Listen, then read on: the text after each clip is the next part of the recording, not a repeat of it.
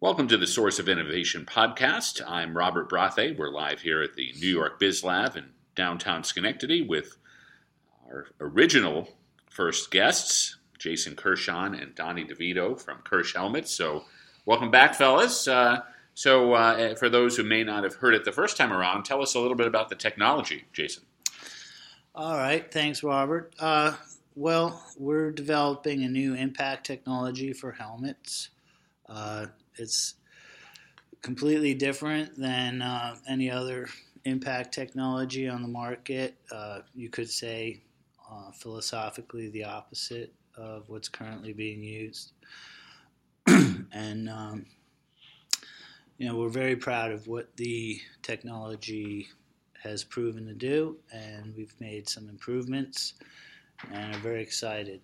We'll be rolling out uh, our product very shortly. Fantastic. Uh, so let's talk a little bit about your experience at Sturgis earlier this summer. What was that like going out there and showing Oh, off the? That was great. Uh, you know, we kicked it off here at the. What was uh, great for us was being able to leave from this particular location where the Biz Lab is, right out front. You know, is the Erie Canal, originally the original superhighway to the west, where the settlers decided they would conquer the country from here, and that was their debarkation point, and that's what we did. We went out to South Dakota like they did, and uh, we brought our technology, and I think we really made an impression. Fantastic. Uh, and more recently, uh, you guys were at the AIM Expo, so uh, and that was out in Columbus. Uh, so, uh, what was that experience like for you? Well, we've had a terrific uh, response from the industry. Um, a number of very large uh, distributors are showing a great deal of interest in uh, working with us.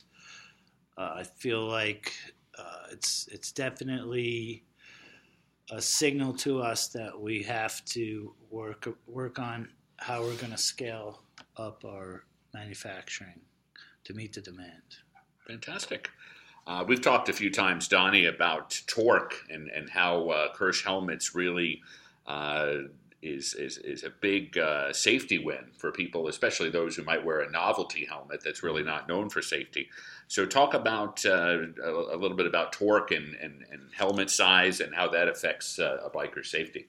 Well, what's what's really uh, at you know at play here, and what the real question is, is what's so unique about this breakthrough technology? It's a dramatic breakthrough. The fluid displacement liner inside the helmet is able to accomplish um, uh, dispersion of the energy, diffusion of the energy in half an inch, what it takes other helmets two to three inches to do.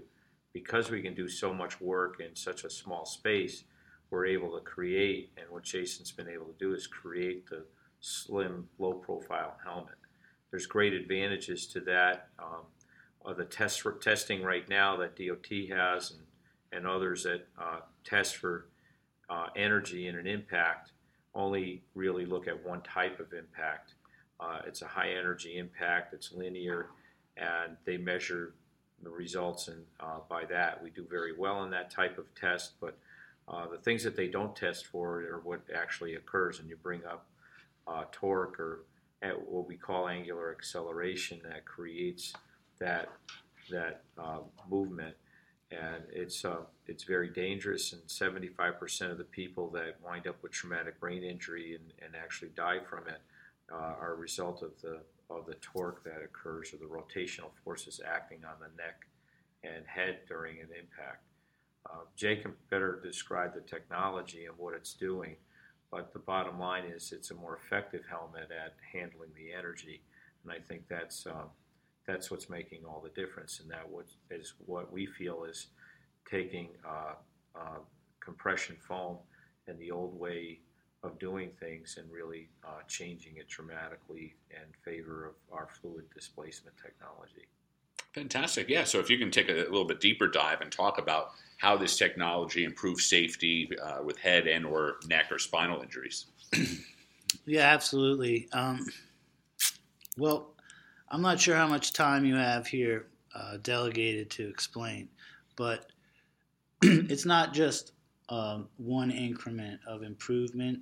Uh, there's multiple levels that we're talking about, uh, including uh, the initial uh, moment of impact, how the energy is handled, and also how the liner responds to the impact.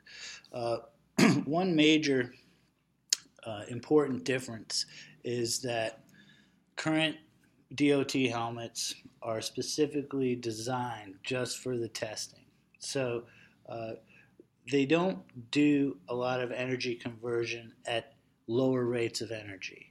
Uh, one thing that, that is a fluid characteristic is that it reacts according to the amount of energy that is applied to it. So, unlike any other helmet on, on the market, you can't take a motorcycle helmet and then do a NOCSAE test to it and, and expect it to perform well as a football helmet or as a hockey helmet or, or any other application. What what the fluid liner does is it reacts according to the amount of energy that's applied and the speed of the energy so that it has a huge range of optimal uh, energy conversion.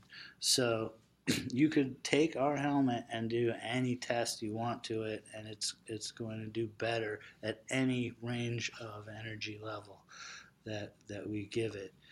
Um, you know, so there's also another aspect to the, the the way the liner operates, and that's omnidirectional give. So, what compression technology doesn't do is give angularly. So, and it also uh, maintains the speed of the impact because it uses compression. So the energy has to travel through the liner before it does any work. So when we're talking about an angular acceleration, uh, there's no advantage to compression technology as it, in fact, if you analyze it further, the the larger, the more amount of foam that they put in, which is would test better for linear acceleration is a disadvantage at angular acceleration because you're adding distance to the leverage arm, which is a disadvantage when you're trying to counter rotational energies. Uh, like I said, the liner has omnidirectional give.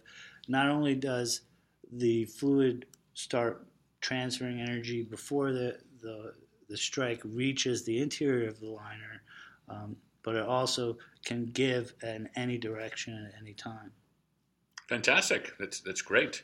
Uh, let's talk about another win you had this summer. With uh, it seemed like you got a great run of funding and uh, funding opportunities. So can you talk a little bit about uh, those successes over the past few months? Yeah, we've uh, we've continued to um, get support. You know, we have uh, pre-orders, people that wear the helmet, love the helmet, buy the helmet, and that's uh, one way that you get, you know, you know you're on the right track. And uh, the attention that we got at shows like AIM Expo and Sturgis and other rallies we've done across the country uh, have really given us a reason to know that we're on the right track. But one thing that also helps a company and uh, keeps you on the right track is getting funding uh, to support the business plan. You know, as you're trying to build uh, production capacity and also a marketing strategy that really now is is uh, become a national marketing strategy.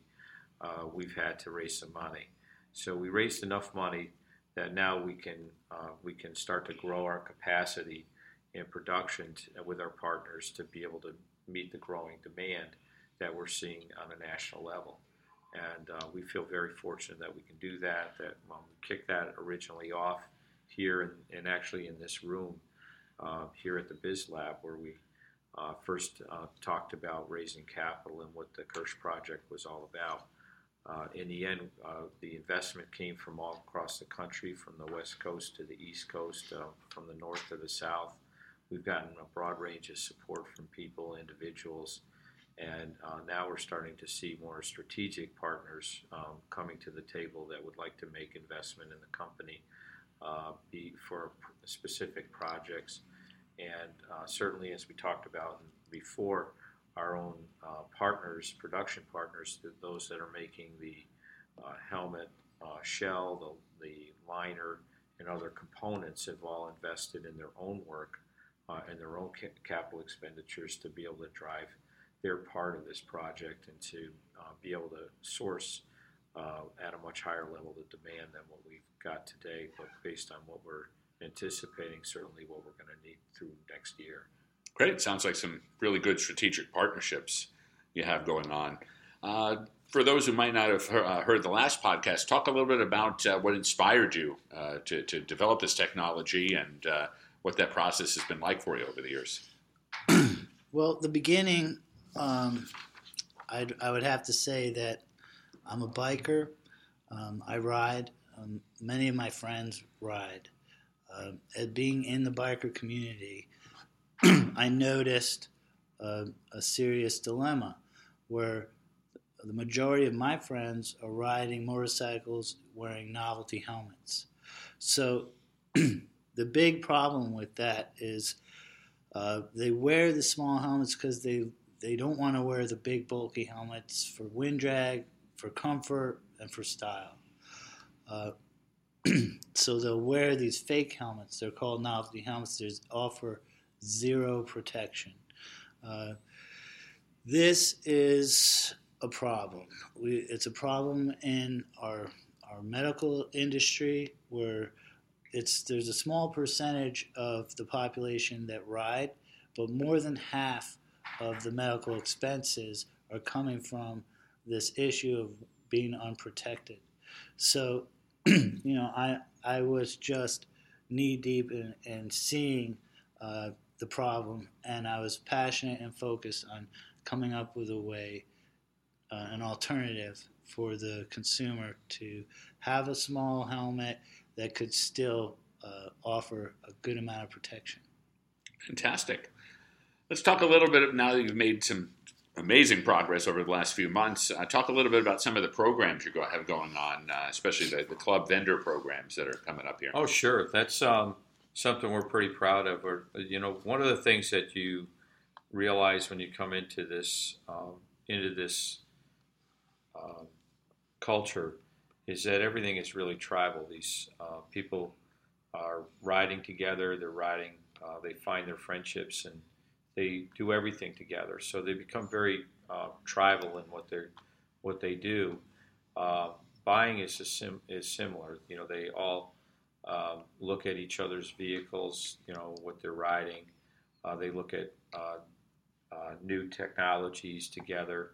And in fact, when they're wearing helmets, they all look around.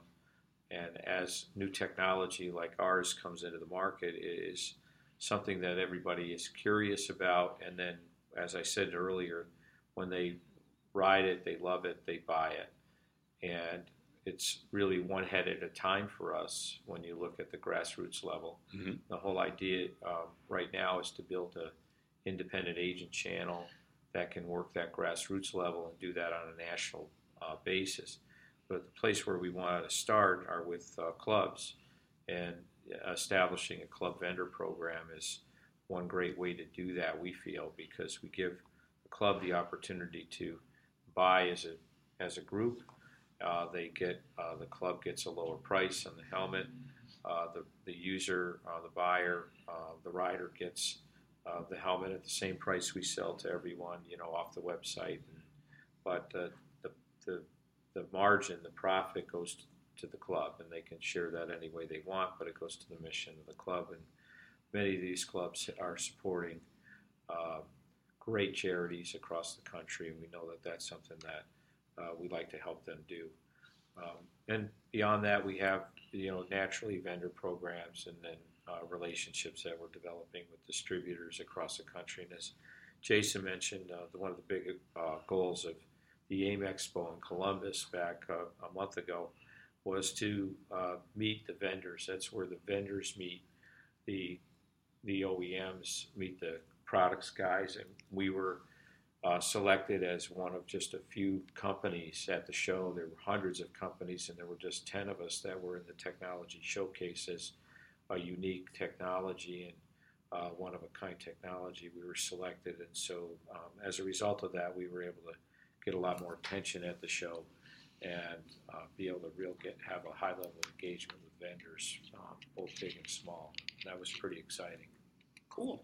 I have one more question, and this will be for each of you. And uh, one of those questions that may throw you off because it's unexpected, but I think it's a, a, good one for an entrepreneurship podcast. And then after that, we'll wrap up with your uh, little two minute commercial.